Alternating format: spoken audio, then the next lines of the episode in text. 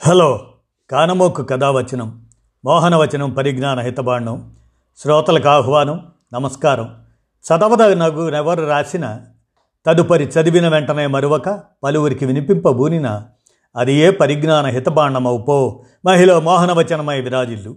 పరిజ్ఞాన హితబాండం లక్ష్యం ప్రతివారీ సమాచార హక్కు ఆస్ఫూర్తితోనే రామోజీ విజ్ఞాన కేంద్ర చారిత్రక సమాచార సౌజన్యంతో ఇప్పుడు అగ్నికన్య బీనాదాస్ ఆమెను గురించిన చారిత్రక అంశాన్ని మీ కానమోకు స్వరంలో ఇప్పుడు వినిపిస్తాను. వినండి.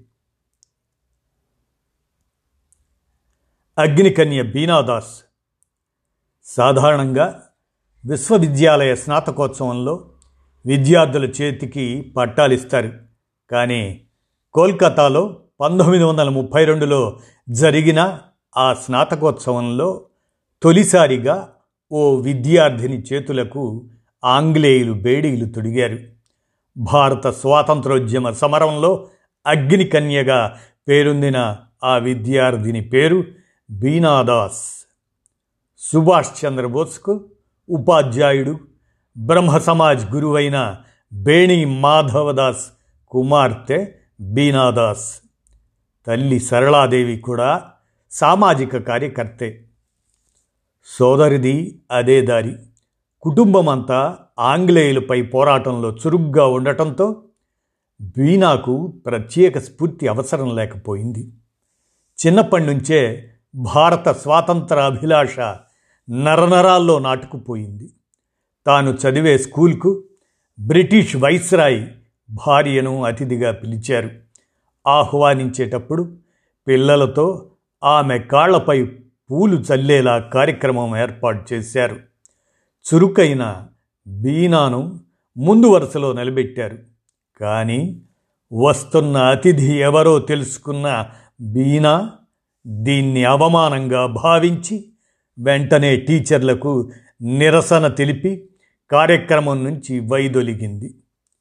ఎదిగే కొద్దీ ఆంగ్లేయుల అరాచకాలను వింటూ చూస్తూ ఆగ్రహం పెంచుకుంది. అదే సమయంలో కోల్కతాలో విస్తరించిన ఛాత్రి సంఘ్లో సభ్యురాలైంది. వివిధ పాఠశాలలు కళాశాలల్లోని అమ్మాయిలతో కూడిన విద్యార్థుల సంఘం అది. సరళాదేవి ఆధ్వర్యంలో పుణ్యాశ్రమం పేరుతో అమ్మాయిలంతా ఈ వసతి గృహంలో ఉండేవారు. విప్లవవాదులకు అందించే బాంబులను ఆయుధాలను ఈ వసతి గృహంలో దాచేవారు. ఛాత్రి సంఘంలో సభ్యురాలిగా ఆత్మరక్షణ మేరకు శిక్షణ పొందిన బీనాదాస్ ఎన్నడూ తుపాకీ పట్టలేదు. కాల్చటంలోనూ శిక్షణ పొందలేదు. కానీ పట్టుకున్న తొలిసారే ప్రకంపనలు సృష్టించింది. పంతొమ్మిది వందల ముప్పై రెండు ఫిబ్రవరి ఆరున అనుకోకుండా ఆ అవసరం అవకాశం కలిసి వచ్చాయి ఆమెకు. ఆ రోజు కోల్కతా విశ్వవిద్యాలయం స్నాతకోత్సవం.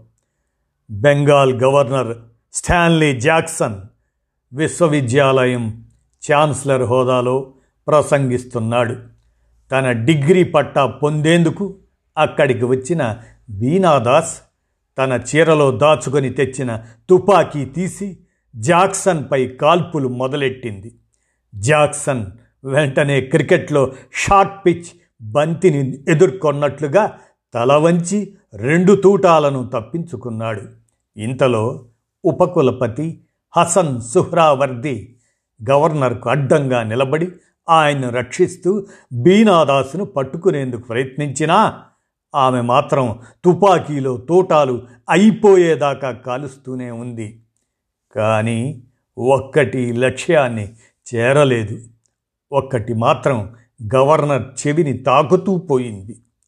ఈ సంఘటనలో ప్రొఫెసర్ దినేష్ చంద్రసేన్ గాయపడ్డారు. బెంగాల్ గవర్నర్ పదవి చేపట్టడానికి ముందే ఇంగ్లాండ్ క్రికెట్ జట్టుకు సారథ్యం వహించిన నేపథ్యమున్న జాక్సన్పై కాల్పులు జరిగాయన్న వార్త యావత్ బ్రిటన్లో సంచలనం సృష్టించింది. బెంగాల్ క్రమంగా టెర్రరిస్టుల నేలగా మారుతోందంటూ బ్రిటన్లో విమర్శలు మొదలయ్యాయి.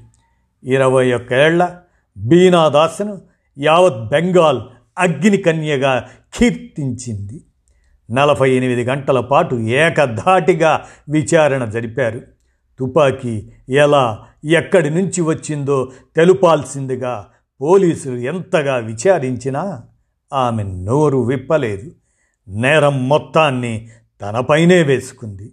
ధైర్యంగా నిలబడ్డ బీనాదాస్కు తొమ్మిదేండ్ల కఠిన కారాగార శిక్ష పడింది. ప్రస్తుతం ఖరగ్పూర్ ఐఐటిగా రూపాంతరం చెందిన హిజిలీ క్యాంపులోనే నిర్బంధ జీవితం గడిపింది. జైలు నుంచి విడుదలయ్యాక క్విట్ ఇండియా ఉద్యమంలో పాల్గొన్న బీనా తరువాత కాంగ్రెస్లో చేరి మరో మూడేళ్ళు జైలుకెళ్ళింది. పంతొమ్మిది వందల నలభై ఏడులో తోటి ఉద్యమకారుడు జ్యోతిష్ భౌమికను పెండ్లాడిన స్వాతంత్రం వచ్చేదాకా పోరాటం ఆపలేదు.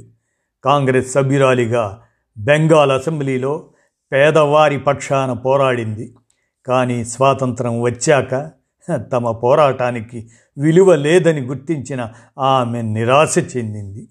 ప్రభుత్వం ఇచ్చిన స్వాతంత్ర సమర పింఛన్ను కూడా వదిలేసుకుంది. ఇంతలో భర్త చనిపోయారు.